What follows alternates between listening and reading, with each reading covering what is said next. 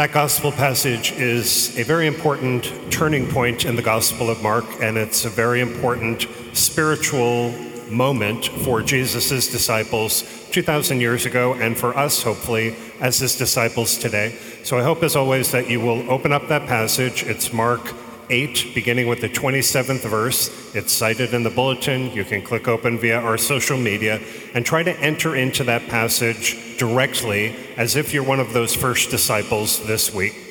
Most scripture commentators whom I follow would say that the first eight chapters of Mark are the first phase of the gospel, of that gospel, in which Jesus proclaims to people that the kingdom of God has begun in him he goes out and makes this announcement, and it's accompanied by very powerful words and deeds on the part of Jesus. Through that whole first section of the gospel, who Jesus is, is a complete mystery. He's just out there, he's preaching and teaching. In this 27th verse of the eighth chapter, there's a turn.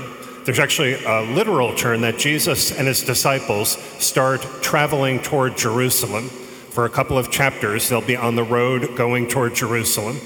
The deeper change here, or the deeper shift, is more of who Jesus really is begins to be revealed to his disciples. When he gets to Jerusalem, it's the third and final part where ultimately who Jesus is, through his passion, death, and resurrection, the mystery of who he fully is is revealed. So we're beginning this section where first disciples and hopefully us are having revealed some of the mystery of who Jesus in truth is. They're on the road. I, when you enter into this passage this week, notice three important moments.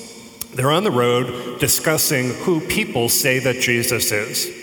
Jesus then says to his disciples, who have been with him for a while, who really have been trying to follow him, Who do you say that I am?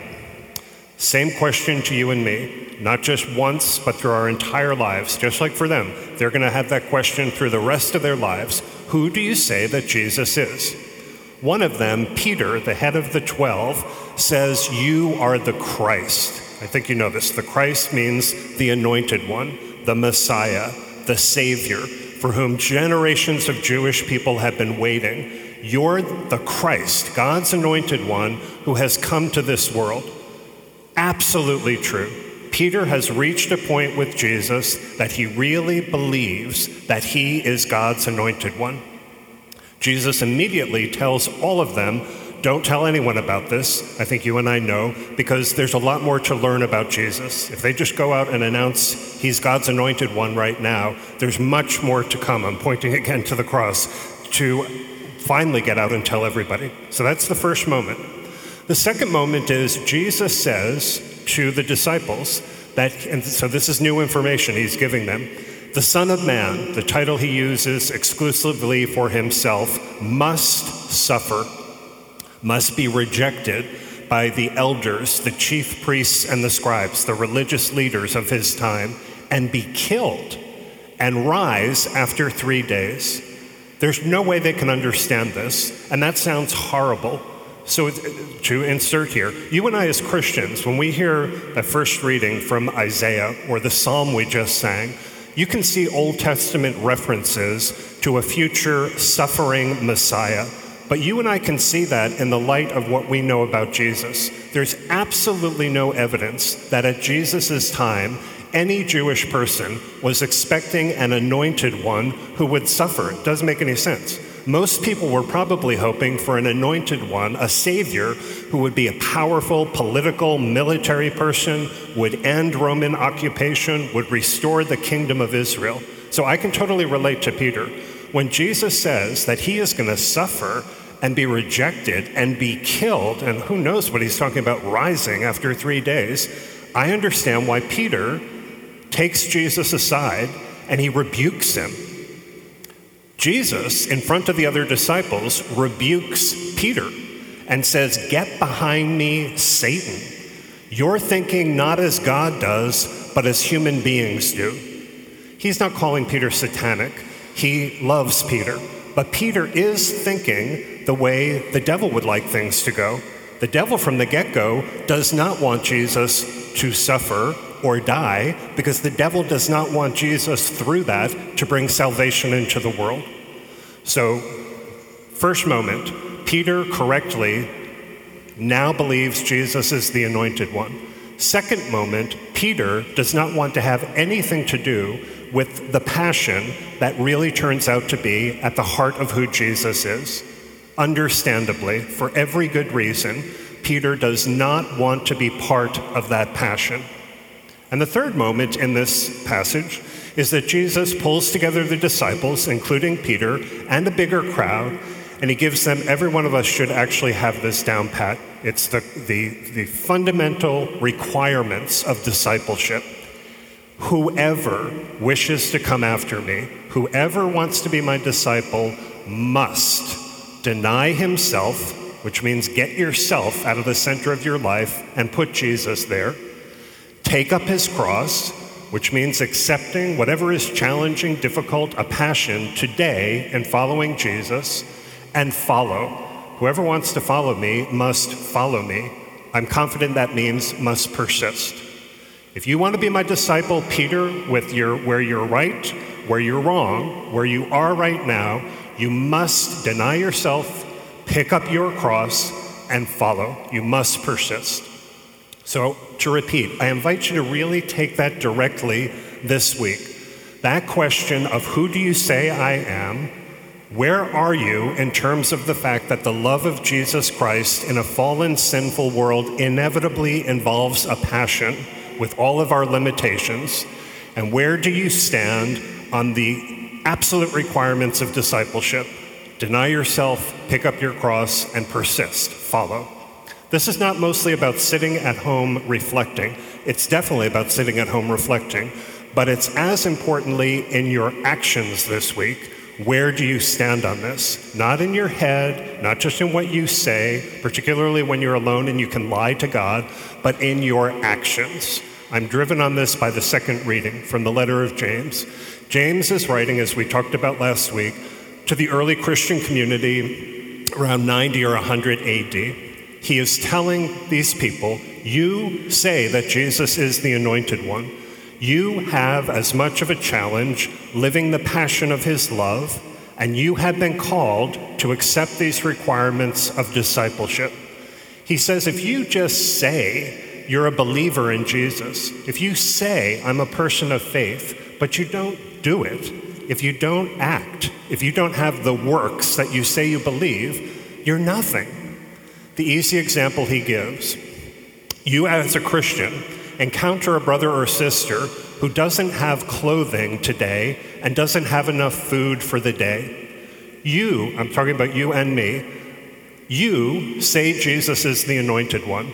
If you're the most primitive Christian on the planet, you know very well that Jesus teaches directly when a person doesn't have clothing, you give the person clothing.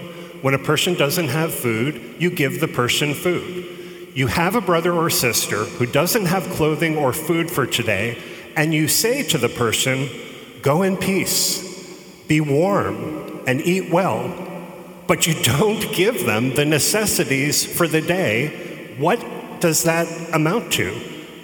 The answer is nothing. Absolutely nothing. Empty, stupid words.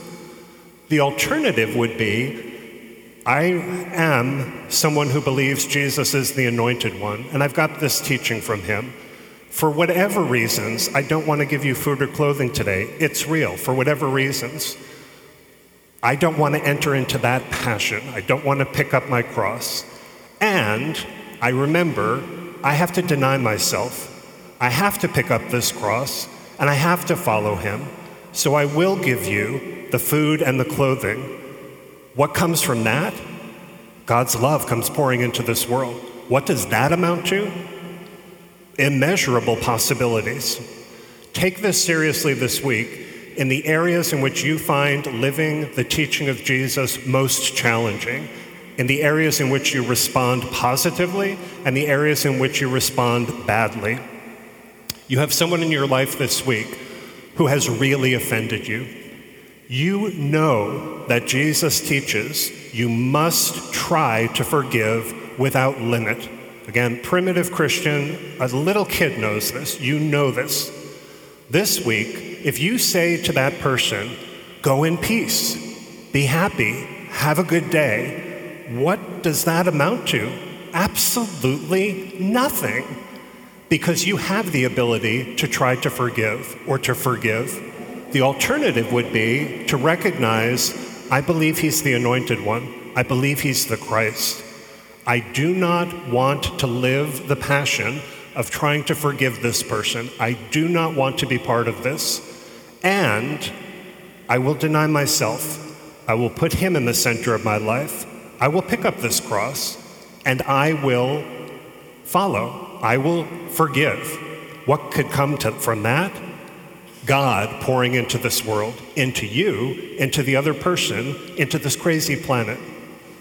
You have a family that is living far away from the truth in some area that's very important. You know what Jesus teaches about this area of the truth, and you know it matters. What does it mean if you say to your family, Go in peace, let's be a great family, but you don't share with them in love the truth of Jesus in this area. It's nothing. It means nothing. You are nothing in that area. The alternative would be I say he's the Christ. I acknowledge the passion involved in sharing the truth with this family of mine, and I will deny myself. I'll get myself and my issues out of the center and I'll put him there I will pick up this cross today, the challenge involved, and I will follow him. I will share the truth in love. What does that come to? That comes to salvation, pouring into this world and hopefully growing in other people. And you know what? They're not going to kill you. So I invite you to pursue that this week, to recap and to conclude. Jesus is the anointed one. Who do you say he is? I believe that most or all of us in this church this morning really do say he is the Christ. Number two, there is a lot of passion, eventually, inevitably, involved in living his love in this world. No one by nature wants to jump into the full passion of Jesus' love. Number three, you are a disciple. You can grow in this and He tells you to do it this week, happily struggling wherever you are, deny yourself, pick up your cross, and follow. We can be much more the kingdom of God next week if we will just directly enter into His love.